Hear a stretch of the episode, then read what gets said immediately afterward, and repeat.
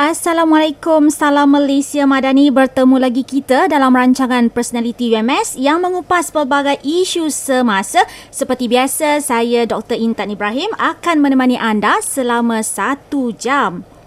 2 November lepas, kerajaan belum memutuskan pendirian, menerima atau menolak Treaty Pandemic Perjanjian Convention Pertubuhan Kesihatan Sedunia WHO CA+ dan pindaan Peraturan Kesihatan Antarabangsa IHR 2005. Apa yang saya faham, perjanjian WHO CA+ ini bermatlamat untuk mencapai kesaksamaan dan keberkesanan. Persoalannya, keberkesanan dan kesaksamaan dalam konteks apa? Untuk untuk itu hari ini kita akan bercakap mengenai IHR apa yang perlu kita fahami. Bersama dengan saya di studio hari ini tetamu jemputan UMS FM iaitu Dr. Muhammad Faizal Madrim, pensyarah perubatan, pakar perubatan kesihatan awam. Selamat datang doktor ke konti UMS FM. Apa khabar? Ya, terima kasih doktor. Uh, sihat alhamdulillah. Alhamdulillah. Senang ke nak cari UMSFM? uh, senang sebenarnya tapi ya ada sedikit cabaran lah. cabaran kecil. Okey, ada cabaran kecil ya. Okey. Baiklah kita teruskan uh, sesi kita hari ini. Doktor, terangkan apa itu International Health Regulation atau singkatannya IHR? Baik. Uh, sebelum saya mula, uh, pertama-tama sekali saya ingat mengucapkan ribuan terima kasih lah atas jemputan. Melihat kepada jemputan itu sendiri saya jadi risau sebab dia mencari pakar, pakar IHR, kan? Uh, suka saya buat uh, penerangan sedikit IHR dalam bidang saya iaitu kesihatan awam. Kami sebagai pelajar dulu memang ada topik yang perlu disentuh. Mm-hmm. Ada uh, subjek yang perlu diambil mm-hmm. untuk tahu sedikit sebanyak So untuk melabel diri sebagai pakar IHR itu tidak jauh sekali. Cuma bidangnya sangat berkait rapat dengan bidang kami iaitu kesihatan awam. Mm-hmm. Okay. Uh, eh, berbalik kepada soalan, apa itu IHR? IHR ni kalau nama Melayu dia adalah Peraturan Kesihatan Antarabangsa. Peraturan Kesihatan Antarabangsa kalau kita pecahkan ikut perkataan-perkataan dia peraturan peraturan tu ialah sesuatu benda yang eh, self-explanatory lah kan. Apa benda apa guideline yang kita perlu ikut. Kalau kita langgar apa jadi dan sebagainya.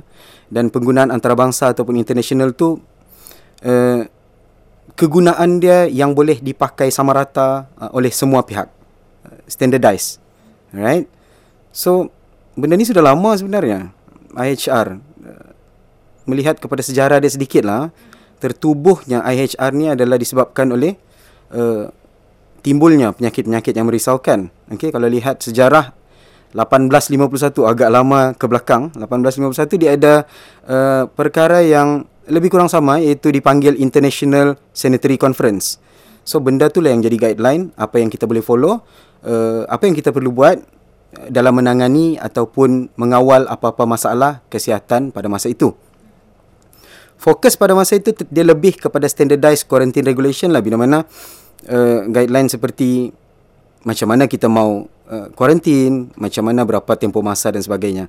Right? Dan penyakit agak spesifik iaitu kolera ataupun taun, plague ataupun wabak dan juga uh, demam kuning. Okay. Right? Beralih kepada tahun 1948 daripada 1851 ke 1948 tertubuhnya WHO ataupun uh, uh, pertubuhan yes pertubuhan kesihatan sedunia. Mm-hmm. Uh, So dua uh, item ataupun uh, objek yang penting di sini kita perlu faham WHO siapa? Mm-hmm. Kes, pertubuhan kesihatan sedunia dan apa aktiviti dia. Salah satu daripada aktiviti dia adalah WHA dia panggil World Health Assembly mm-hmm. ataupun persidangan tahunan uh, kesihatan. Right?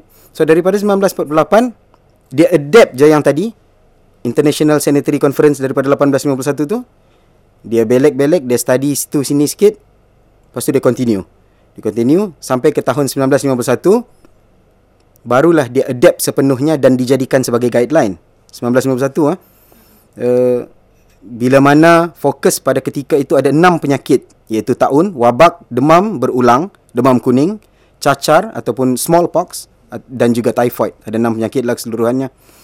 Uh, bergerak lagi ke depan ke 1969 semakan kepada uh, IHR tersebut dibuat dan uh, telah uh, dibuat keputusan untuk menggunakannya sebagai guideline lah. So ada sedikit pindaan, sedikit review sepanjang daripada 1969 ke hari ini. Mm-hmm. Sebagai contoh 1973 uh, empat penyakit utama daripada enam penyakit pada mulanya di, dikurangkan kepada empat iaitu taun, wabak, cacar, demam kuning. 81 kurang lagi ketiga penyakit bila mana cacar dapat uh, dibasmi secara secara globalnya. 90 95 1995 uh, pindaan sekali lagi dibuat yang mana skopnya uh, lebih terperinci uh, terperinci dari segi uh, dunia mula sedar uh, masyarakat dunia dia sudah mula bergerak atas sebab sebagai contoh uh, ekonomi ataupun perpindahan dan sebagainya. So benda-benda tu memainkan peranan dan guideline tu diperhalusi untuk memenuhi kriteria uh, sepatutnya. Sekali lagi dipindah 2005 fokus untuk pindaan tahun 2005 ni lebih kepada dia tidak memfokus kepada senarai penyakit yang disebutkan tadi. Dia lebih kepada dia open up. Kalau ada apa-apa event yang menunjukkan tanda-tanda ataupun uh, risiko ataupun berpotensi untuk uh, melibatkan lebih daripada satu negara dia akan dimasukkan ke dalam dia panggil FIC P H E I C Public Health Emergency uh, event kalau tak silap uh, apa-apa event yang melibatkan dua negara atau lebih dia masukkan dalam tu dan guideline berfokus kepada itu dia tidak lagi uh, melihat kepada enam penyakit empat penyakit tiga penyakit tadi tapi dia lihat kepada trend mana-mana aktiviti ataupun mana-mana uh, event seperti itu. Contoh COVID. COVID okay. tu dilibatkan ke dalam uh, PHEIC tadi dan juga uh, sekaligus terlibat secara terus di dalam uh, IHR ini. Hmm, okay. So daripada sikit lagi ah, okay. daripada 1995 ke 2005. 2005 ke hari ini dia ada orang cakap bukan pindaan besar cuma dia ada sedikit perjumpaan ataupun perbincangan melihat kepada yang pertama 2011 kita ada H1 H1N1. Mm-hmm. 2016 kita ada Ebola Apa di Afrika Selatan mm-hmm. dan juga 2021 kita ada COVID. So dia ada perbincangan-perbincangan khusus untuk melihat ada ataupun tidak perubahan di dalam IHR tu selari dengan masalah-masalah kesihatan tadi. Ah, okey. So kalau kita lihat tadi kan uh, dalam penerangan doktor ada beberapa penyakit yang saya kira dari kalau kita ikut sejarahnya kan tahun sehingga hari ini kita masih ada. Betul. Okey. Jadi kan soalan yang kedua, apakah tujuan IHR ini diwujudkan? Baik.